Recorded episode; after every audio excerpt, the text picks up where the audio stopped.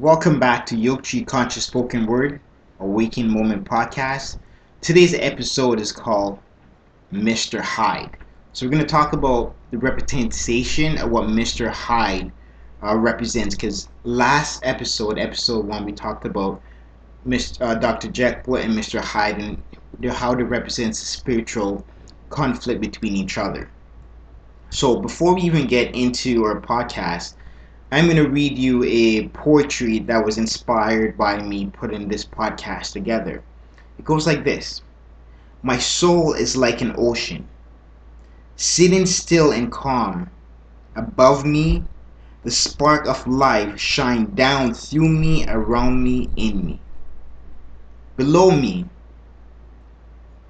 me where I plant my roots deep within the ocean floor. This is where I sit in between both worlds.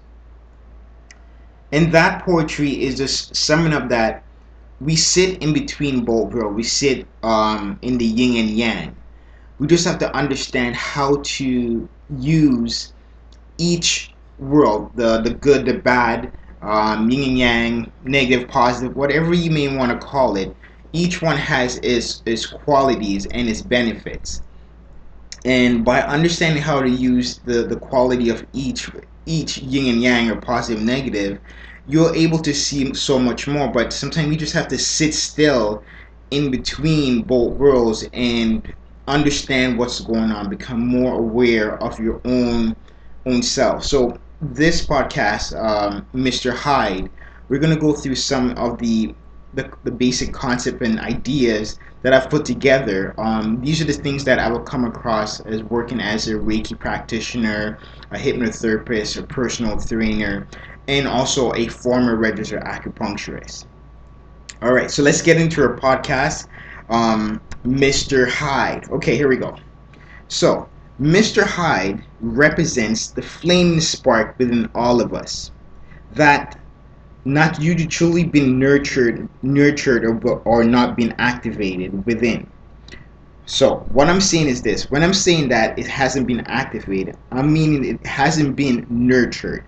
So we also have to nurture the opposite side, which I call uh, Mister Hyde, the spark, the soul. So we haven't nurtured it. We haven't structured it. We haven't given it a framework to work with.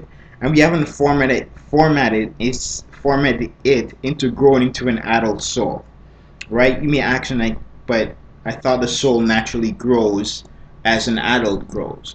Yes, it, it does go in, in that concept, but what I'm saying is that in order, in order for anything to grow, we have to nurture it. And we haven't really nurtured the soul because we've been programmed for generation only to nurture the physical body, make sure it's strong, we feed it, we clean it, we give it a shower, and then we also only nurture the conscious part of our mind because of years of constant programming, right? So we haven't been told that we need to nurture the soul, the and the soul, the the soul body, and subconscious mind. Just basically recently, everybody's starting to understand that. So let me get into this a bit more. So um, what I'm saying is that anything that we do, we need to able to plant the seed and watch it grow. So we have to plant the seed and watch it grow. So the seed, the soul seed, was already planted within the physical construct of this body, right? But we, when we plant it, we also have to make sure we nurture it, as I said before, right? Just like you would nurture the physical body or a newborn baby in the physical sense, we would also need to nurture the soul just like a newborn growing up, right? So by nurturing the conscious mind, but not deeply the subconscious mind, to activate the soul spirit, spirit within the body that sits dormant.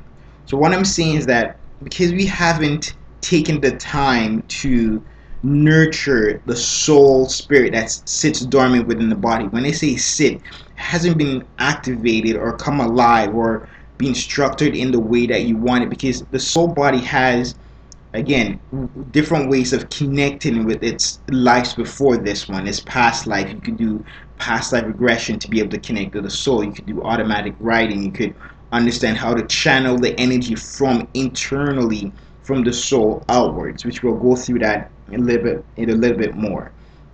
And that's why I say the soul is necessarily sitting dormant, right? So here's a question for you. To what degree is your soul energy flowing? Right? You may ask, well, what do you mean? So what I'm saying is that, to what degree is your soul energy flowing? Like, at what awareness point is your soul? And what is it giving you to be able to keep you going? Have you noticed a difference? All right, so I'm going to answer this. So when I say that, what degree is your soul energy flowing, it's almost like a lot of time there's always emotional disturbance that drains the soul energy, causing misalignments, right? Which I'm going to go through some of the misalignment that be, you can find in the physical body, the mental body, and the soul body, right? So a lot of time there's emotional disturbance in the soul energy that causes misalignment, and also in the physical body and in the mental body as well.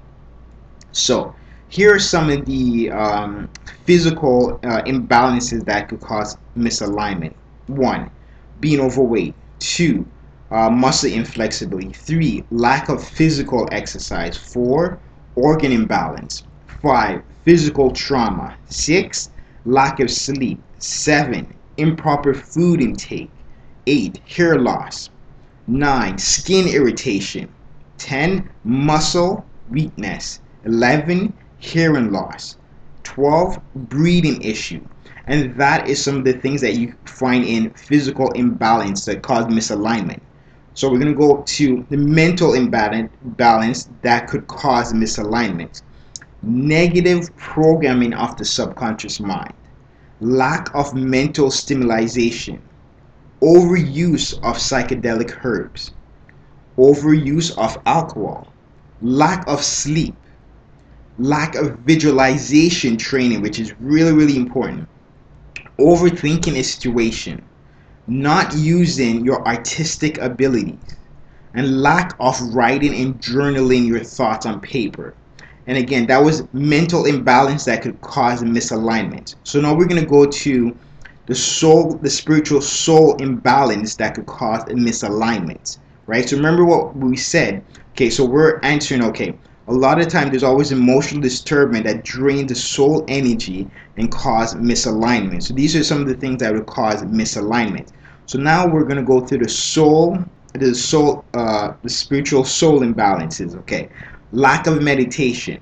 Okay, number two, music that does not stimulate the soul energy. So that's really important, because certain music, certain music and frequency may not stimulate the soul vibration. Chakras and digestion out of balance. Keep that in mind. Or feels around or soul body needs cleaning. Right, so I'll get into how to do that. Lack of sleep, lack of uh, lack of uh, soul body connection. Right, not keeping up with channeling exercises, which are really, really important, because you could channel the soul energy energy outward to the physical body, and lack of interacting with the soul. Right. So you may ask, okay, how do I do all these things? Okay, so we'll go through that. I'll, uh, the next podcast, episode three, I'm going to actually go into more detail how to get, uh, to do uh, self-hypnosis, how to connect with your soul body. All right, so here we go. So then here's the next one for you. So keep in mind that we're all programmed to follow a specific programming from childhood to adulthood. Never really given the soul spirit a name to call on when you need to connect. That is important. So the reason why I say we never given the soul spirit a name to connect to, just like how this physical body, I, I go by, my name is Dwayne Sanderson. So everybody calls me Dwayne, or call me Yoke Chi, or Yoke Chi Chonar, to Yoke Chi Conscious Spoken Word. So that is, Dwayne is my name that was given from birth. But then I use Yoke Chi to be able to connect on a different level.